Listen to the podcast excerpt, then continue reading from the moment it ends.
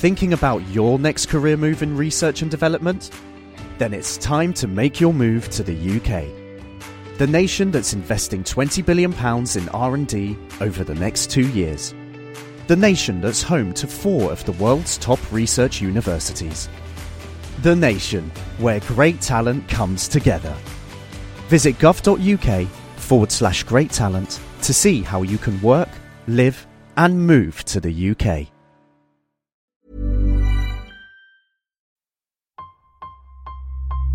Engine running. Absolute genius. Get this. Welcome. Welcome. this is the show where we bring you Science. What that essentially means is discoveries, Advances. Questions. Research. technology. Unbelievable. Without further ado, This is The Naked Scientists. Hello and welcome to the program where we bring you the latest breakthroughs in science, technology and medicine. I'm Chris Smith and in this week's program it's Q&A time. Coming up we'll find out what can we learn from invisible measurements out in space, how do scientists discover potential new medicines made by plants, and why might green energy be more costly to the consumer. Yep, we're answering the science questions you have been sending in. The Naked Scientists podcast is powered by ukfast.co.uk.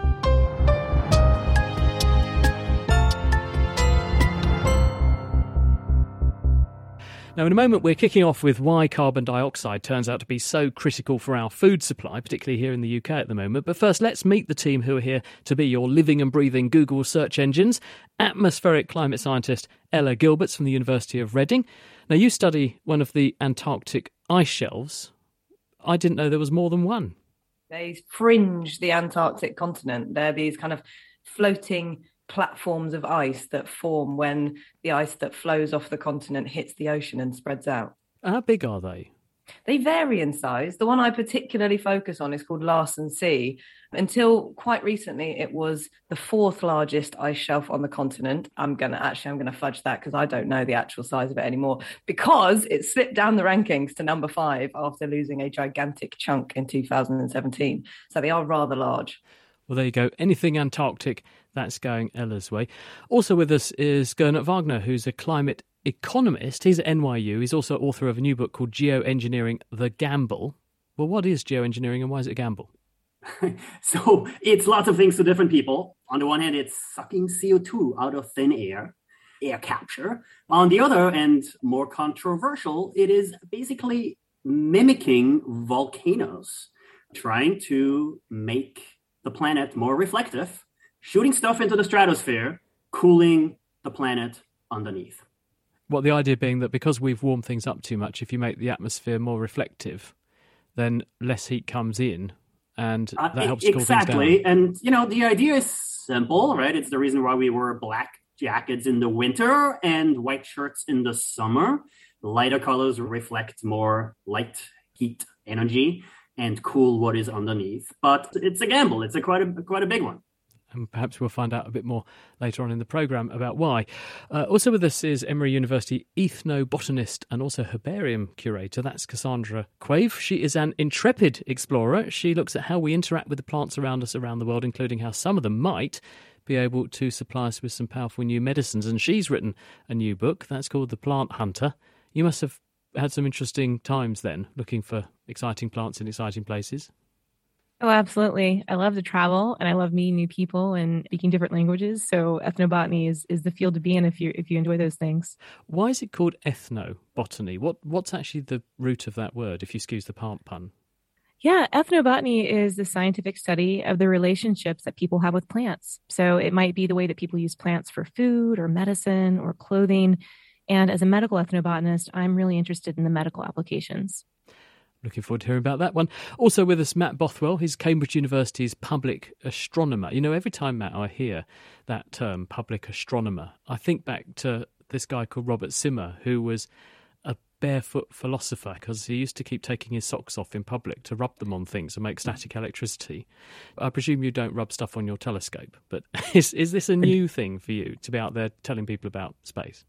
I've been doing it for a few years. Um, I was a postdoc for around 10 years or something, studying some of the most distant galaxies in the universe. But then over time, I think I realized I like talking about astronomy and sharing my excitement about astronomy more than I liked actually uh, sitting on top of mountains and doing the observing. So uh, I've left for greener pastures. But you had your pen out because you've, you've been writing books as well. That's absolutely right. I've written a book called The Invisible Universe, which is a guide to all the cool stuff in space that we can't see with our eyes. And perhaps you can tell us a bit more about the cool stuff in space that we can't see with our eyes later on in the program. Now, if you're familiar with these Q&A shows that we do, you'll know that there's always a guess who quiz that runs through the program. We give you a series of clues and that helps you to identify the mystery thing and perhaps you'll see if you can get to the diagnosis of the mystery thing faster than our panel can. First clue coming up.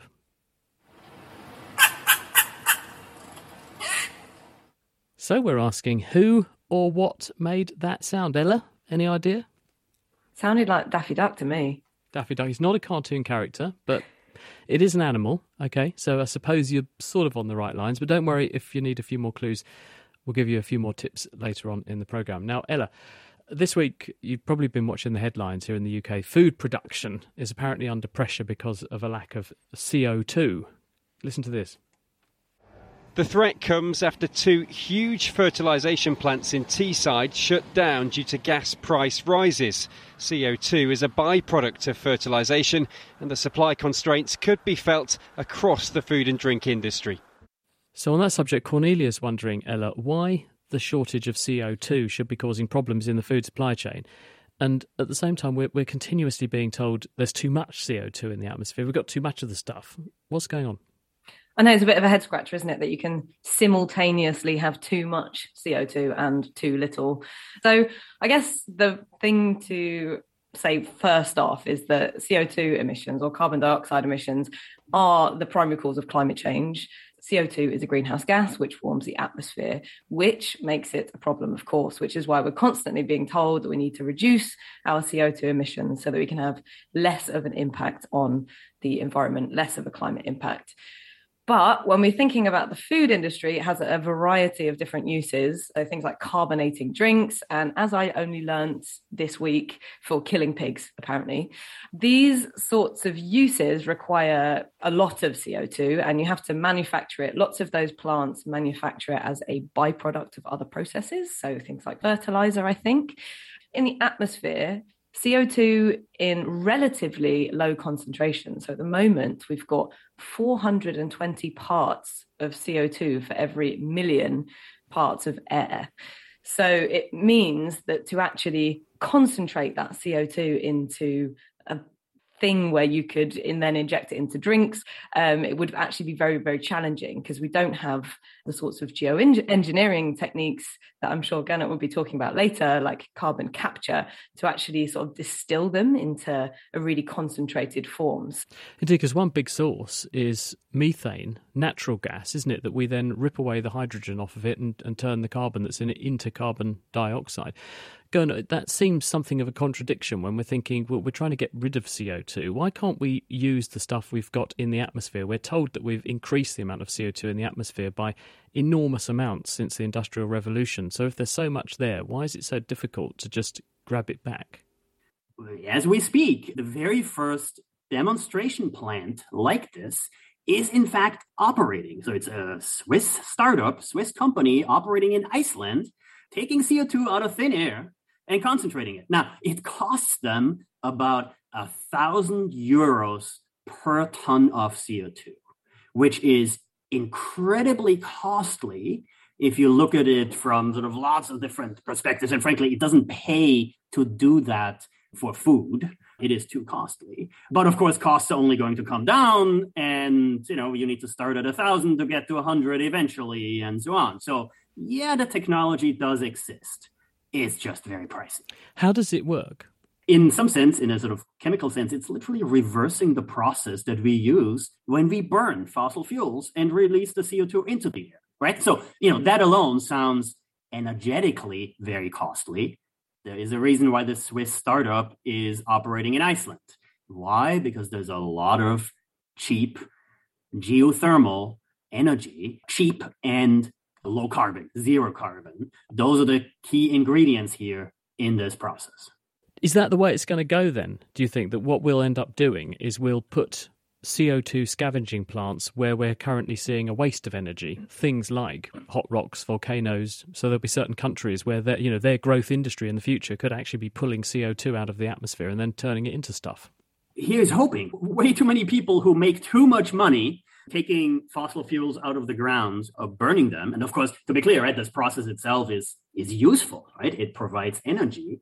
But you know by now we have better ways of doing that cheaper ways of doing that. Solar photovoltaic solar pv is the cheapest form of electricity in history as of now. Uh, so there are better ways of doing that. And yeah, we should stop burning fossil fuels. And yes, there is already too much CO2 in the atmosphere. We should, and frankly, will be taking that CO2 out at some point at a cost. Cassandra, you go all over the place hunting for plants that have exciting medical properties.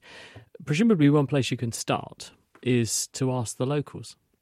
Yeah, absolutely. That's one of the main ways that ethnobotanists uh, learn about the uses of plants is through interviewing locals or also looking at historic literature. We've looked at records going back to the 1600s of plant uses in different parts of the world.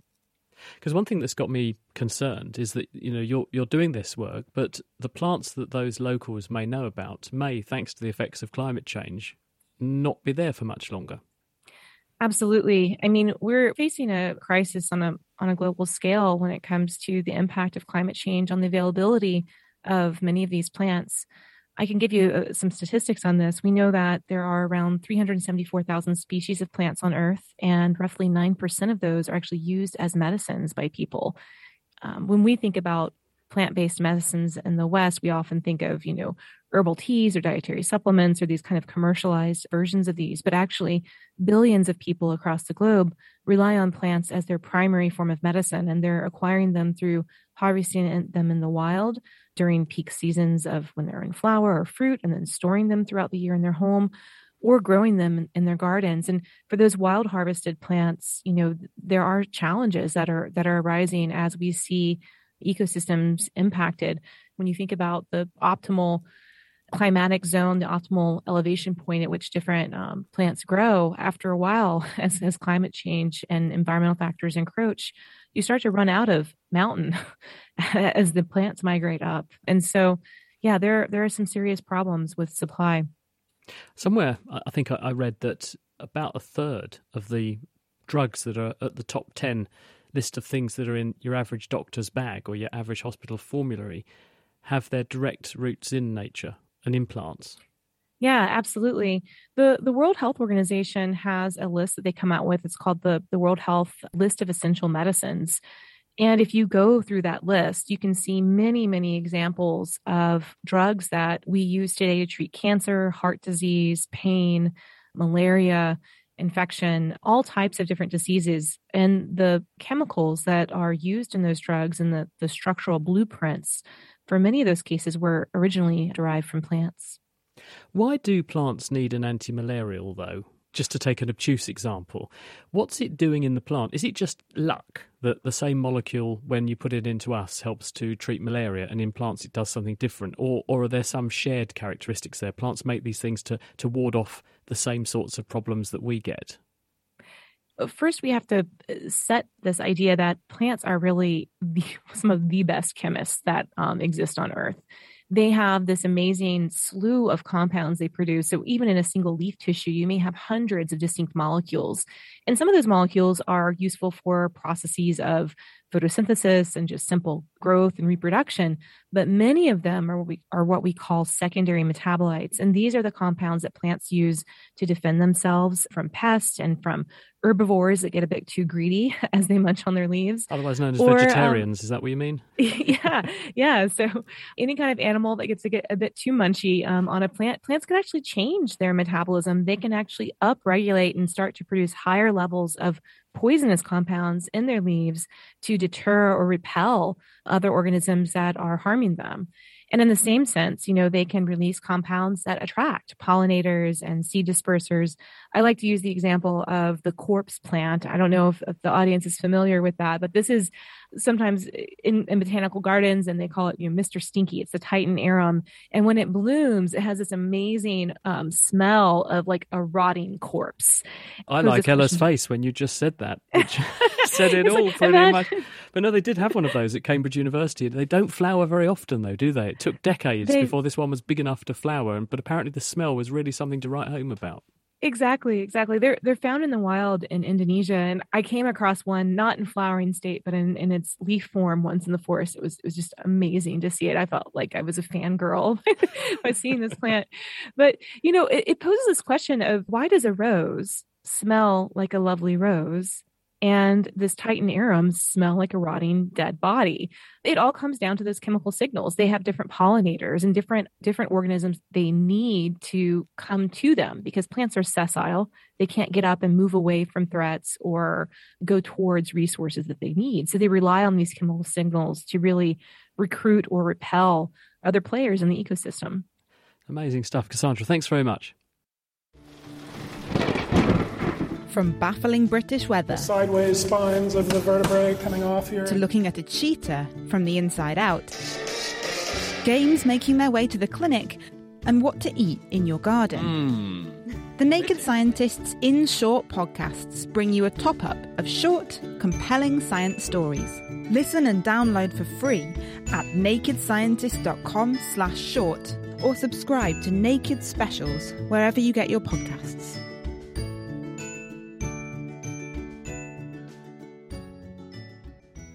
Still to come on this week's Q&A, plants that can fight antibiotic-resistant diseases, and our Naked Scientist quiz, can you beat our big-brained panel? Before that, though, time for a bit more on our Guess Who quiz. Here's your next clue. Earlier on, I told you these things sound like this. And Ella correctly speculated they are alive, they're an animal.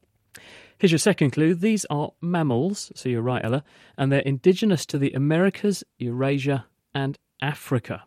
That really narrows it down on the animal front, doesn't it, Gernot? Any thoughts? No. I don't, I, I, I, I, don't know what we could be looking at here. You need to ask my 10 year old about this one. A 10 year old might be a good person to ask. We'll see more clues coming up later in the programme. Well, let's head up into space now, and that means this is coming your way, Matt, just to forewarn you. In the last few days, NASA have announced the landing site for another rover. This one's going to be called Viper, interestingly, and it's heading to one of the coldest places in our solar system, which is, Matt, you can tell us? Uh, the Dark Side of the Moon. There you go. Not just a Pink Floyd album. It is the South Pole of the Moon. That's where they're going, and it's planned for 2023. Not NASA's only foray to our nearest neighbour out in space, though, because there's the intention to land another crew member on the surface of the Moon in 2024. And this has got Joel thinking. He says there's been a lot of discussion concerning a return to the Moon. So why are we going back? Why can't we just send a rover for that? Why send a human? It's a really good question. I, I think there's a short term answer and a long term answer you can give. In the short term, it's useful to send people rather than robots to the moon because there's only so much you can do remotely. Human beings are really good at being adaptable and flexible and responding to things in the moment. So, you know, if you notice something interesting looking on the horizon, or maybe you have some lunar dust on your experiment you want to clear out. Sorting that stuff out is trivial for humans, right? You can just wipe the dust off your experiment. If a robot hasn't been specifically designed to solve these problems, it's going to run into some real difficulty. There are fiddly jobs that robots just can't do very well. So, for example, even to this day, we don't really understand how heat from the interior of the moon diffuses out to the surface.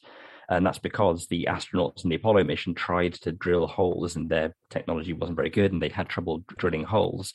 And it's just, it's too fiddly a job for a, a robot. So we're going to have to send a person there to do it that way. Why are we interested in heading back to the moon at all? Haven't we got bigger planetary fish to fry these days, like Mars? Well, we absolutely do, but I think the the first step towards frying those planetary fish is going to be going to the moon in the coming century, we want to be exploring the whole solar system. We're going to Mars, and that's just the beginning, right? We want to be going beyond Mars and exploring all of our cosmic home. And I think human missions to the moon are a great proving ground for all the technology that we're going to need to help us along the way. It's very hard to test equipment in the environments on Mars, but the moon is basically next door in terms of space. So it's a really nice first step to our, our coming adventures. Is it is it a jumping off point? Because some people have speculated, well, we put a base on the moon, and then it's much easier to go places from there than have to keep getting off of Earth into space and then on to our next destination. Yeah, that's exactly true. Earth is a big planet, right? We're sitting at the bottom of a very deep gravity well, and that's why you need such an enormous rocket to blast off into space. gravity on the moon's surface is about a sixth of the gravity on the Earth's surface. And so getting into space from the moon is much easier. So we're building these permanent installations like a moon base, and there's going to be a, an orbiting space station around the moon, a bit like the ISS. And getting into space from there rather than from Earth, I think, should be much easier in the future. Do you know where they're going to build these bases? Will, will we be able to see them from Earth? Presumably, they, they will want them on the, the side facing us so we can talk to people easily. Because if they were around the other side, they wouldn't be able to talk to us so easily.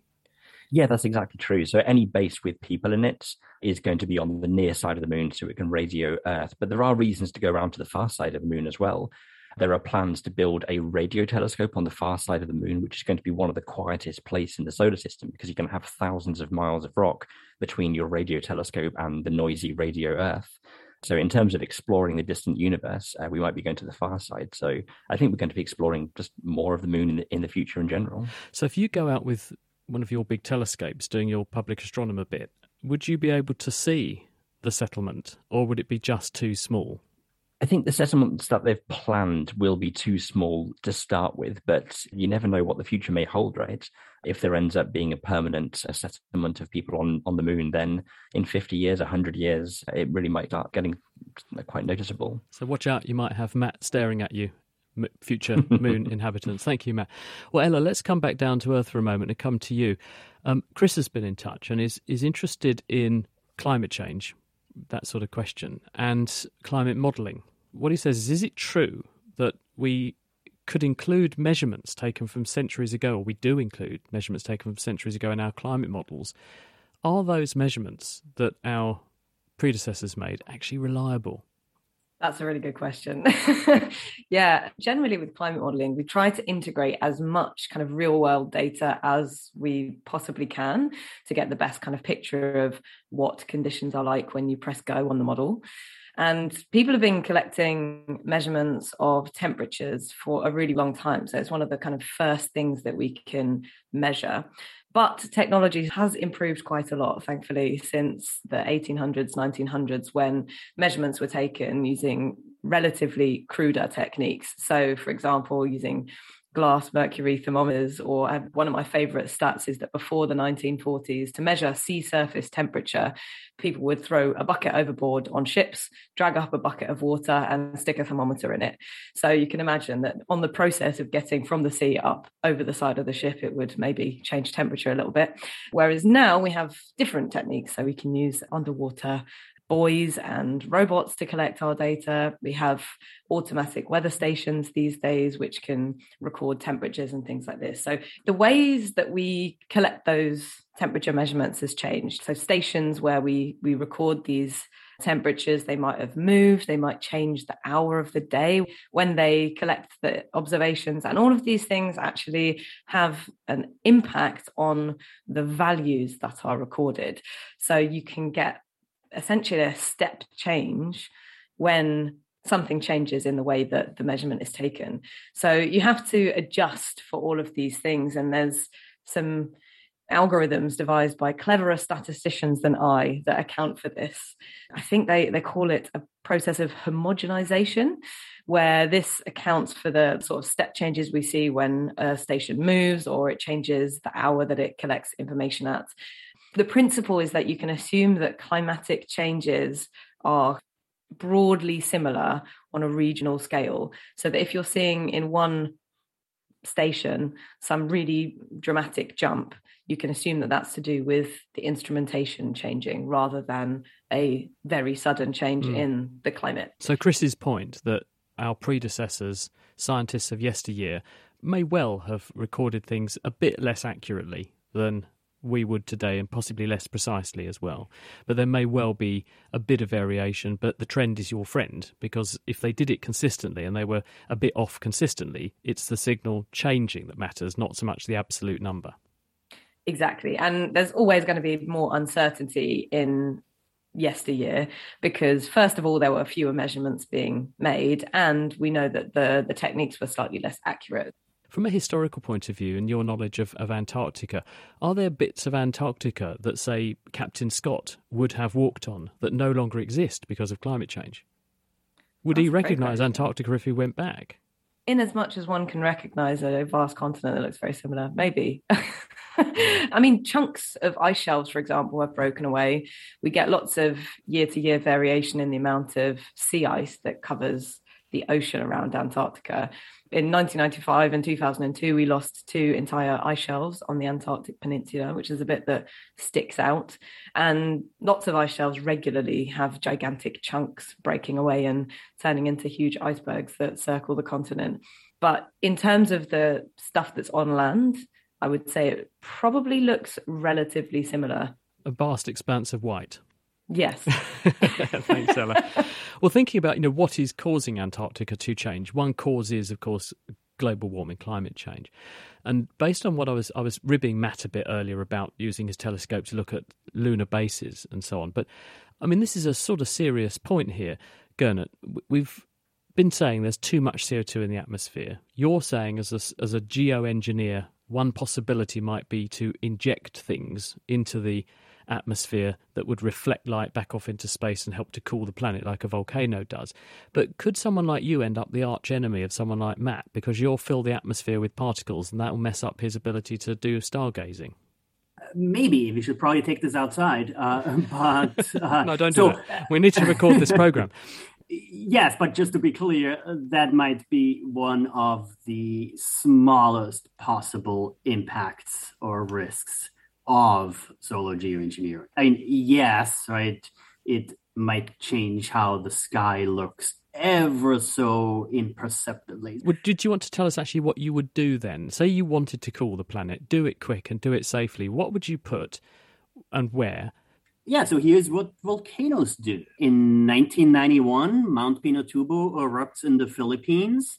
In 1992, global average temperatures are about a half a degree centigrade cooler than they would have been without that volcanic eruption. If you throw tiny reflective particles into the stratosphere, into the lower stratosphere, somewhere around the equator, those reflective particles within weeks spread around the earth.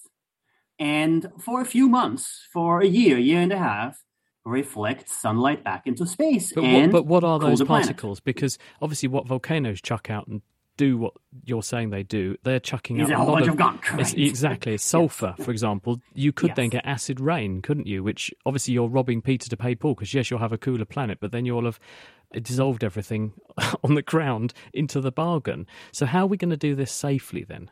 It is sulfate aerosols. Um, often that's the sort of the most prominent example. Now, you don't get acid rain for the simple reason that up in the stratosphere, right, there are no clouds. So that, as many problems as there are with solar geoengineering, does not address that root cause. We should be doing the research, right? Nobody sensible is calling for actually deploying any of this now.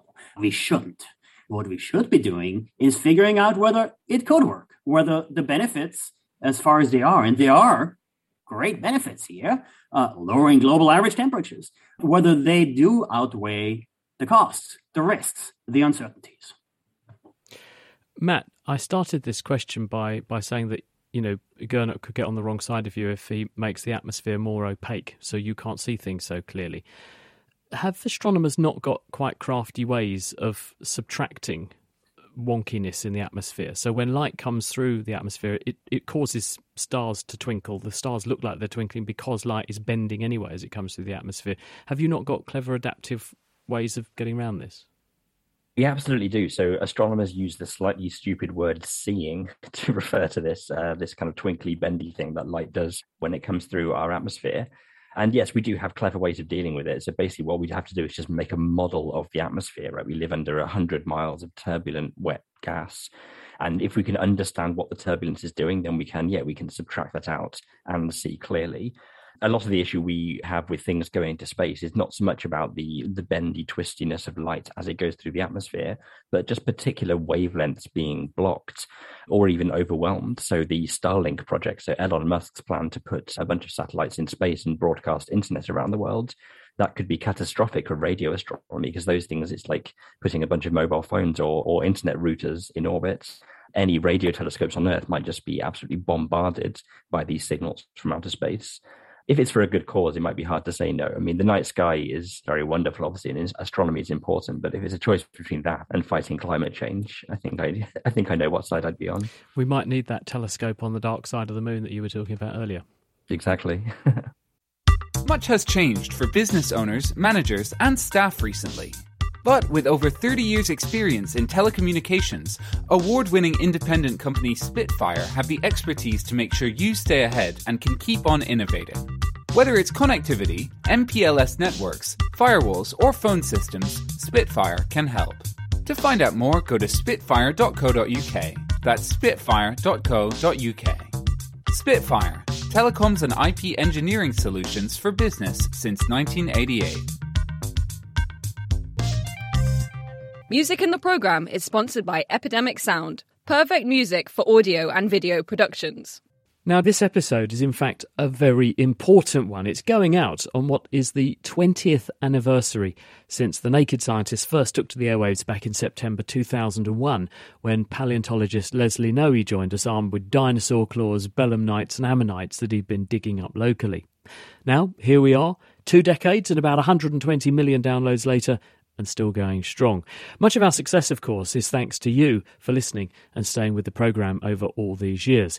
But of course, it does cost a lot to run The Naked Scientist, so if you enjoy and appreciate what we do for you every week, please consider supporting us with either a one off or a regular donation in recognition of our two decades on air. Would you send us £20 to mark our 20th birthday? We've made it very easy and secure if you'd like to do that. Details are at nakedscientist.com forward slash donate. This week on The Naked Scientist, it is a Q&A show. We are answering your science questions that you've been sending in to us. And with me are a panel of experts who are answering them. They are climate scientist Ella Gilbert, climate economist and geoengineering enthusiast Gernot Wagner, ethnobiologist and plant explorer Cassandra Quave, and deep space astronomer that's deep as in deep space rather than he's psychologically deep, Matt Bothwell. Now, time for another of the clues in our Guess Who competition this week. This is where we give you a sequence of clues to the identity of a mystery thing or object. I told you it sounds like this. then I said this is a group of mammals that are indigenous to the Americas, Eurasia, and Africa. And your third clue is their collective noun is a scurry. A scurry, not a slurry. That would be something different. A scurry. Cassandra, you've had three clues. Any ideas? Oh, well, at first I thought it was it was a bird, but that's not a mammal. So I'm I'm I'm going to go with a rodent. Maybe some sort of rodent. Cassandra's going for a rodent.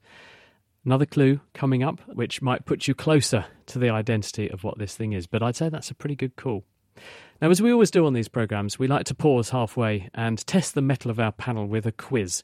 And of course, you at home can try and see if you can have a bigger brain than they do, because you are competing, everybody, for a prize beyond price this week. It is the Naked Scientist Big Brain of the Week award that you're going to win. So they're going to be two teams. And team one is Ella and Matthew. Team two, Cassandra and. Now, there are three rounds to this quiz, and conferring is actively encouraged because each team's going to get different questions. So do talk between yourselves and uh, establish what you think the answer is. We won't be awarding marks for, unlike your maths paper at the exam, showing you're working, but we do like to hear it all the same. For you at home, this is your chance to see if you can outwit our panelists. Now, because the seasons are changing, and here in the Northern Hemisphere we are heading into autumn, we thought a good theme for the quiz would be change. So let's do round one first. Too hot to handle. This is a change in temperature. Question one Which of these elements will melt in your hand? A. Gallium, B. Bromine, or C. Mercury? Uh, so I think bromine is a gas at room temperature, so it's not going to be that. Yeah, I wouldn't fancy handling any mercury. My dredging this up from the depths of my memory, it might be gallium. I'm, I'm not sure. I'm more than fifty percent sure. Well, that's that's um, more sure than I am. Is that what you're going for? Yeah, why not? Yep, well done. It is gallium. Gallium is a oh, soft metal. It's a silvery colour, as most metals are, and it will melt to a liquid at any temperature which is higher than 29.76 degrees C. Of course, your body temperature at 37 degrees C, give or take, means your hand temperature is capable of melting gallium. Bromine and mercury are already liquids at room temperature, so if you had them in your hand, unless they were starting off extremely cold, and that wouldn't be pleasant to hold, they would they they wouldn't be naturally melting in your hand. Right, one so far to Matt and Ella. Team two, Gernot and Cassandra. Here's your question. Verkhoyansk in Russia is the place on Earth with the greatest range between its highest and lowest recorded temperatures. Is it A, 66 degrees C, B, 86 degrees C, or C, 106 degrees C? What do you think? Okay. Okay, so you know, 100 is a bit high, right? We are talking minus 40 to uh, plus 60. That doesn't quite sound right. So how about the middle one here? Yeah, I concur. We'll go with that. We'll go with the middle. You're going 86 degrees. I'm afraid.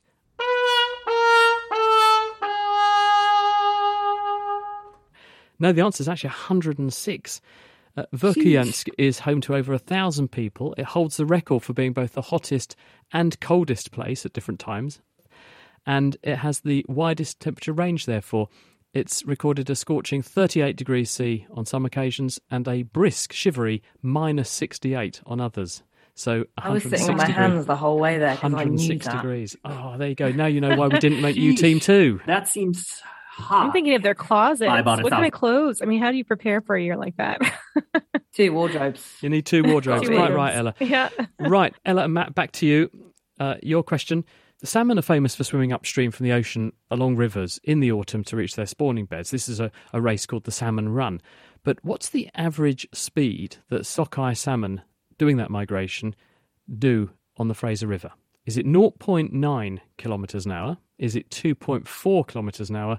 Or a speedy 6.8 kilometres per hour? What do you think? This feels like a Monty Python question to me. It really does. Uh, I, depends how fast the river is. I feel like maybe the middle one. Yeah, like uh, b- b- based on nothing but intuition, just throw the dart at the map. Six And the kilometres an hour six is kilo- six- fast. yeah, like that is pretty fast, right? Well, a, But fa- then, a fast uh, shark or a tuna will do 60 or 70 kilometres an hour. Yeah, but this is an average, right? If are they going Hmm. like uphill, up rapids? That's that's what you what you always see in the nature docs, isn't it? Yeah, that's Bears faster than walking at 'em. pace. Faster than walking pace seems fast for an Matt, average. Matt's going I'm- for a I'm- more sedate two and a half kilometres an hour. Is that your answer? Yeah, I'm, I'm imagining a pretty chilled out salmon going down the river. You know, The public astronomer says two and a half kilometres an hour seems like a sedate speed for a salmon. Seems good. And you're absolutely right. Yeah, it is actually 66.75 centimetres per second. It's been demonstrated that the most efficient speed to travel at, if you are a sockeye salmon, is 1.8 kilometres an hour. But that wouldn't work if you were going to miss the festivities and not get to your spawning beds in time. So that's why they swim a slightly less sedate two and a half kilometres per hour. Cassandra and Gernot, back to you. Your question is Mars has a longer orbit around the Sun than we do here on Earth. And Matt, you'll know why you didn't get this question. It means that the seasons are longer on Mars. To the nearest whole number, how much longer are the seasons on Mars? Are they A, twice as long, B, three times as long, or C, four times as long as they are on Earth?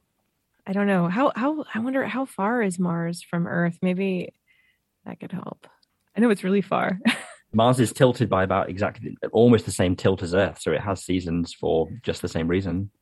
It's great. Can we phone a friend? I want to have Matt for just a, just a So- moment. Matt, Matt's not so, going to so wait, one of the options afraid. was twice as long, right? You've got twice as long, Um, three times as long, or four times as long. What do you think? Gonna have Twice to push you now. You're going twice. Do you agree, Cassandra? You're going twice? Let's go with twice. We'll go with twice. One Martian year is 687 days, and that's almost twice as long as an Earth year. So the seasons are roughly twice as long. As Matt says, that Mars is tilted in the same way with roughly the same inclination that the Earth is, which is why it has seasons, and therefore they're roughly in proportion to the Earth's seasons as well. So it is. So is that why Elon wants to go there, just to have every year be twice as long? The thing is, you come home and you're only th- aged by half as long. Exactly. If you yeah, believe that, you'll believe anything. Right, round This is a three. this round is called A Change in Time. It goes by so slowly. Question two, Ella and Matt. Getting a handle on different time zones is important in the time of online communication. But over the last couple of years, no one has really made any drastic changes of them for the sake of Zoom calls, for instance. But that wasn't the case in 2011, when Which Island decided to jump ship and skip a day out of their calendar, which the victim was the 30th of December, to jump across the international date line and become one of the first countries to see in the new day of that year and the subsequent new year, of course, rather than one of the last. Was it Samoa, Fiji, or Tonga? I remember this happening, and I can't remember which one it is. Yeah, same. I, I, I watched a YouTube about this quite recently because they, they wanted to be able to do business with Australia, right? Because I think the problem was it was Friday for the island and it was Saturday for the Aust- for, in Australia, so they couldn't see do why that business would with them. I don't think it's Fiji, but I don't. I'm not basing that on anything. Yeah, no, no, let's go with your gut feeling. And it's a good call. It is Samoa. Well done. Yes. Yep. The date line runs across the Pacific Ocean. It separates one day, literally, from another. And American Samoa is on the eastern side of the date line. And that means that those two regions are separated by a whole day, even though they're only 30 miles apart. Well, that puts you in a very much unassailable position. Uh, I- I'm pleased to say for you, Matt and Ella, it does mean that for Cassandra and Gernot, it, it is a winning streak not for you this week. But I'll give you the last question anyway, because this is your opportunity to partially redeem yourself. I hope you know about koalas. When a koala's born, it's about the size of a jelly bean. It's got no hair, no ears, and it can't see. But how long is a koala's gestation period? In other words, how long is it pregnant for? 7 to 14 days, 28 to 35 days, or 63 to 70 days? What do you think? Okay, let's think about this. I, th- I think they're they're so tiny, right? When they're when and they kind of mature outside of Yeah, shorter, I believe, but frankly, Yeah. my wife's a human gynecologist, so I don't, I, I wouldn't be able to. What was the middle one? That always Got, sounds um, right to be in the middle. 7 to 14 days, 28 to 35 days, or 63 to 70 days. I mean, to go from a cell to like something that would be large enough, I would say like a, a minimum would be 28 days, I think, right? Like to get to a, a decent enough size to survive outside. So we are going with 28 to 35 for the pride. Yeah. Yeah, I think so. And it's a good call to make because it's the right answer. Yes, it is Yay. 28 to 35 days. Very well done. Unfortunately, you are not the Naked Scientist Big Brain of the Week award winners this week because that accolade goes to Ella and to Matt. So let's give them a round of applause. Well done, guys. Excellent demonstration of uh, knowledge of, of time and change. We better get back to the questions. Let's uh, kick off with you, Cassandra. Um, we constantly hear about, especially my job as a microbiologist, of the dangers of antimicrobial resistant superbugs. Can your field in plant ethnobotany and medicine, natural remedies, do anything to help us in this area? Absolutely. I mean, we have a couple of problems that's really spurring antibiotic resistance. One of them is, you know, misuse of our existing antibiotics, not only in with regards to overuse in the clinic, but also massive use in agriculture. So we need to work on that. We need to work on also the economic models for for developing antibiotics. But the main problem that we're focused on is really helping to fill that pipeline. We need new molecules, but we also need new approaches to dealing with infection. And this is where traditional medicine, I think, can really provide some important clues because even in our own work, we found that you know healers don't always treat an infection with plant products that kill bacteria. A good example of this is our work on pepper tree and on chestnut. These are used to treat wounds, but they don't have growth inhibitory effects against the bacteria. Instead, they shut down the ability of bacteria to cause harm. So I think from my perspective, yes, plants have a lot to offer in terms of novel chemistries. And they may actually open the doors to new ways of dealing with these infections. That's very interesting. So rather than just kill them outright, you just basically render them a bit impotent. So the, the bacteria are much less able to cause disease, giving the body a helping hand. Exactly. I like to liken it to, you know, taking the teeth out of the dog's bite, right? The dog's still there. He may gnaw on your arm, but he's not going to do much damage without It the just teeth. licks you to death, which my dog seems Yeah. to do. Fantastic. Thank you. Thanks very much, Cassandra.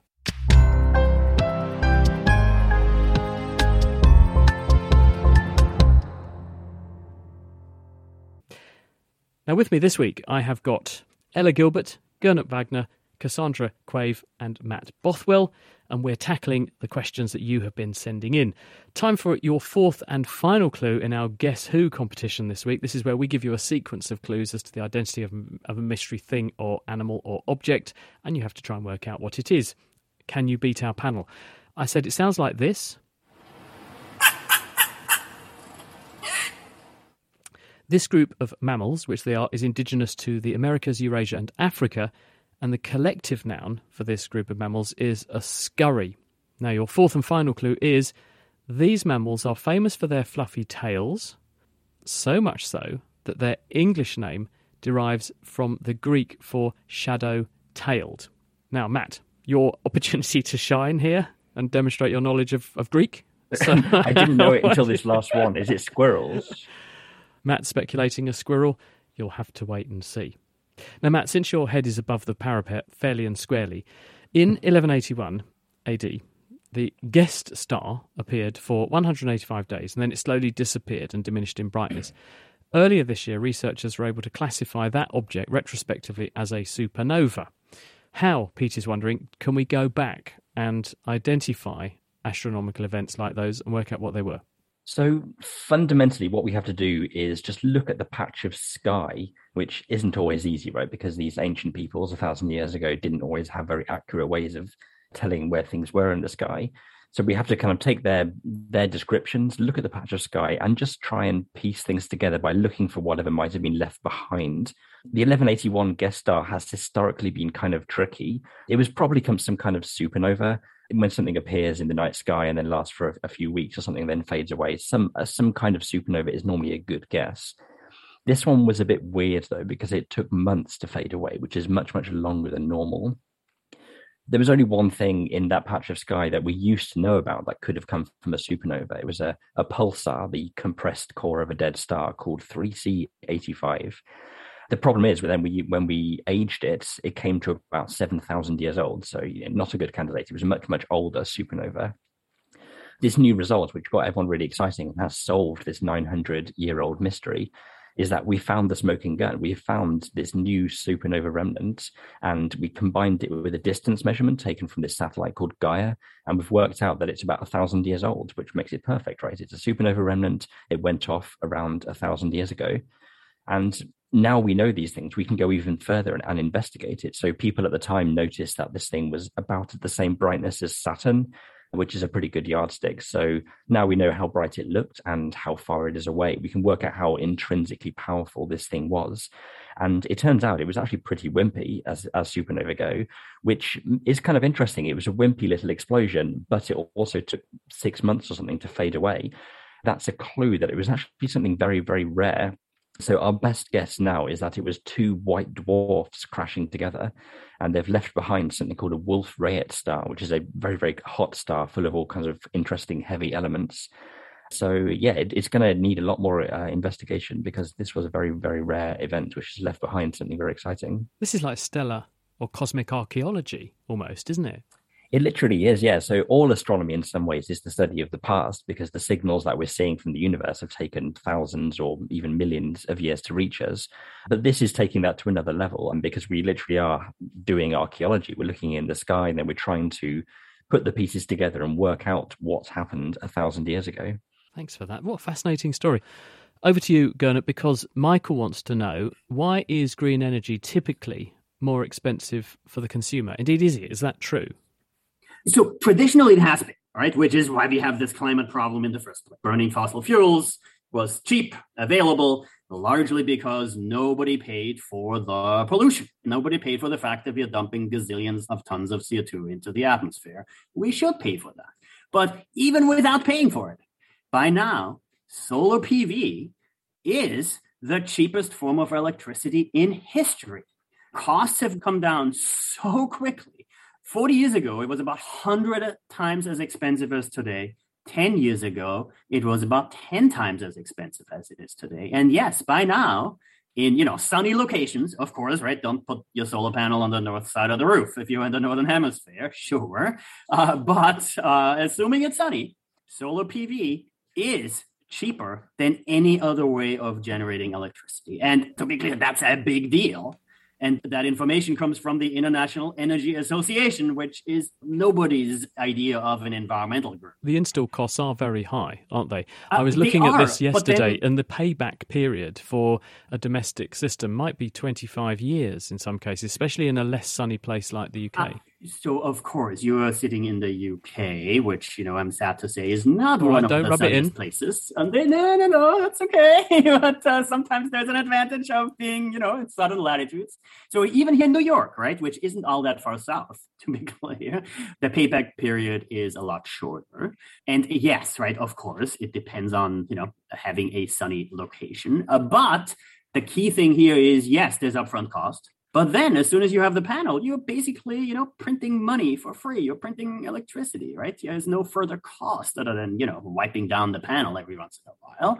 So that's the big difference here, right? You're not paying for the fuel through. But, but can I uh, pick you up on that, Gernot? Because we, a few years back, in your wonderful country, there was this initiative to produce biofuels because everyone said we need to make sure that we don't emit more new carbon into the atmosphere. So we'll make fuel from the atmosphere, we'll grow plants.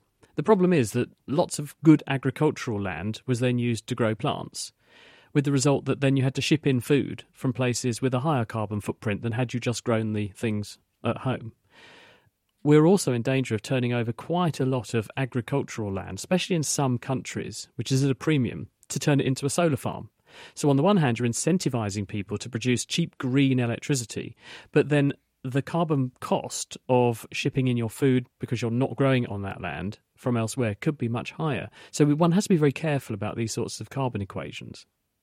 Absolutely, right? And you know, you know, in some sense, that's the bread and butter of of what economists do, right? Figuring out those trade-offs. You can go back to philosopher Mick Jagger on this one. You can't always get what you want.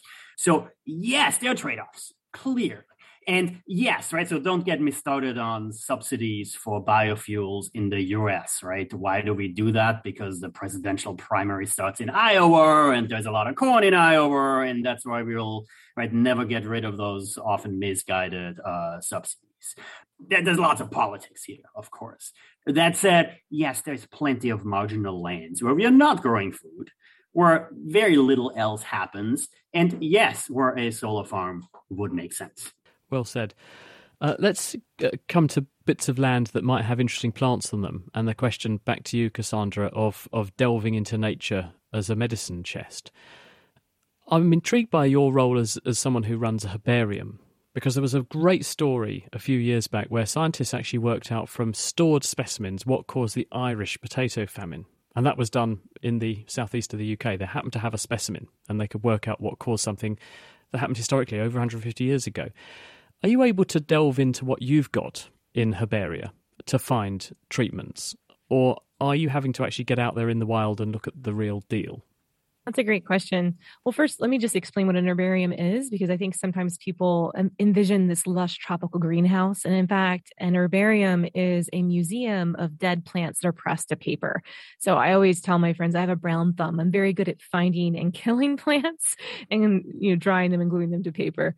But herbaria are incredibly important as records of life at specific points in time in specific places. So your mention of the Irish potato famine, those specimens, you know, are a record of, of what the crops looked like, what other microbes may have been on the leaves at that time.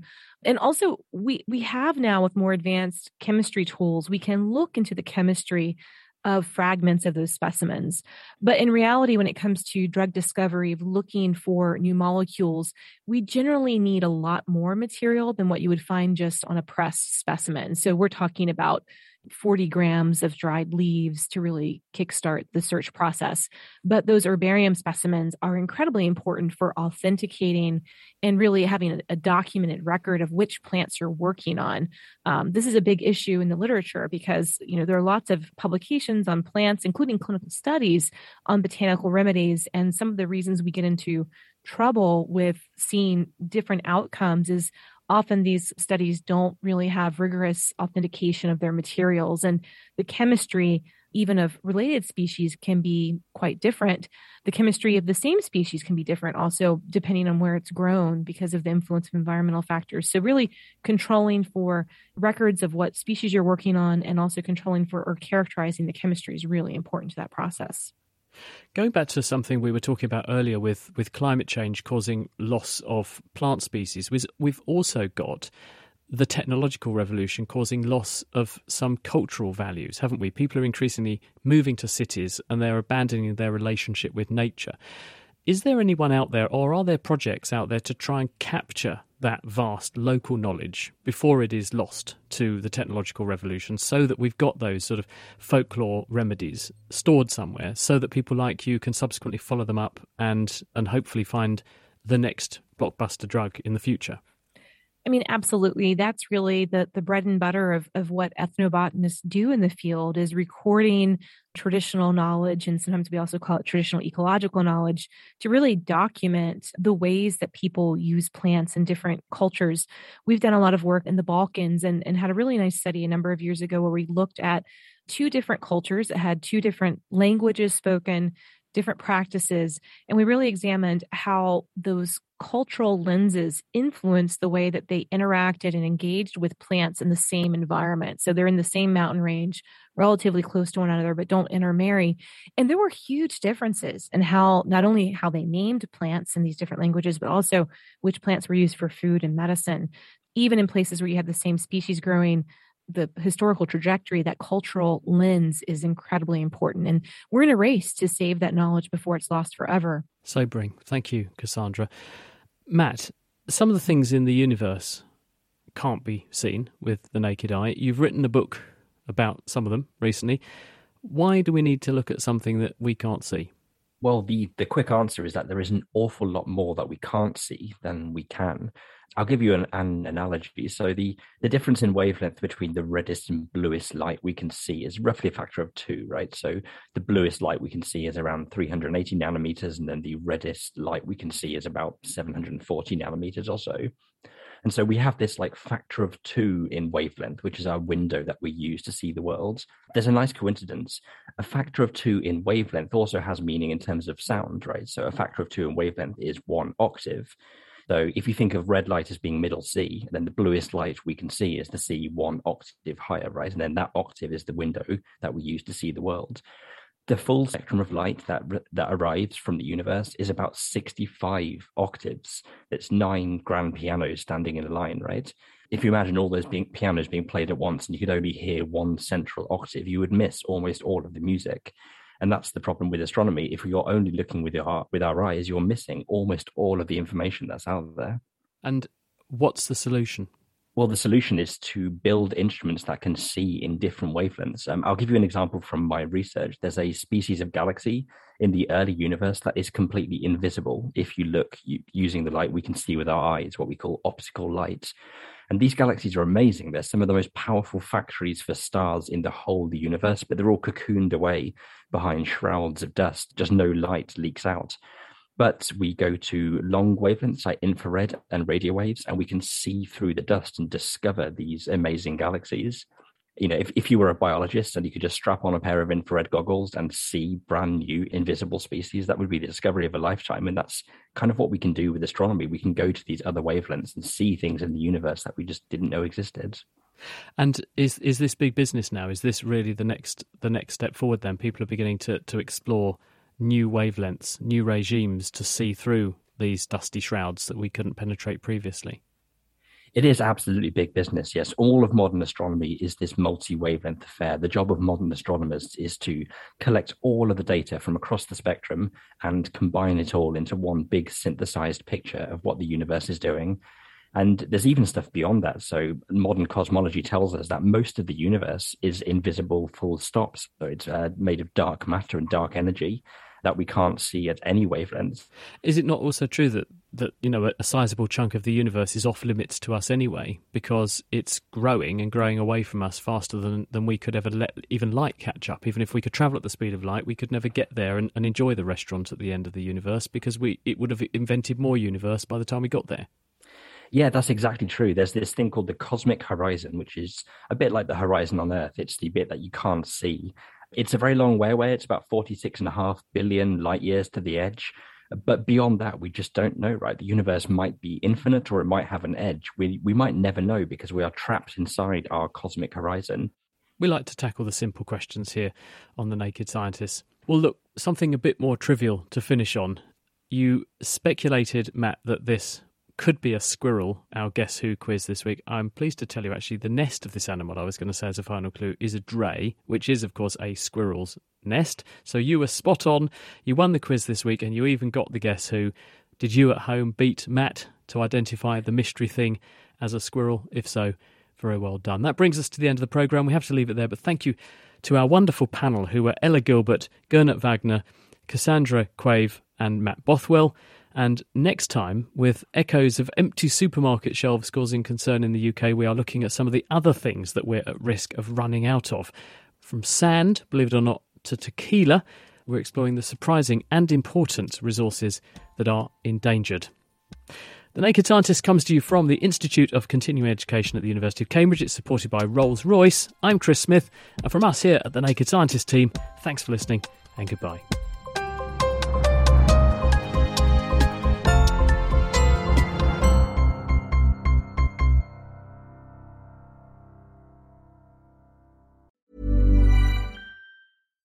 Thinking about your next career move in research and development?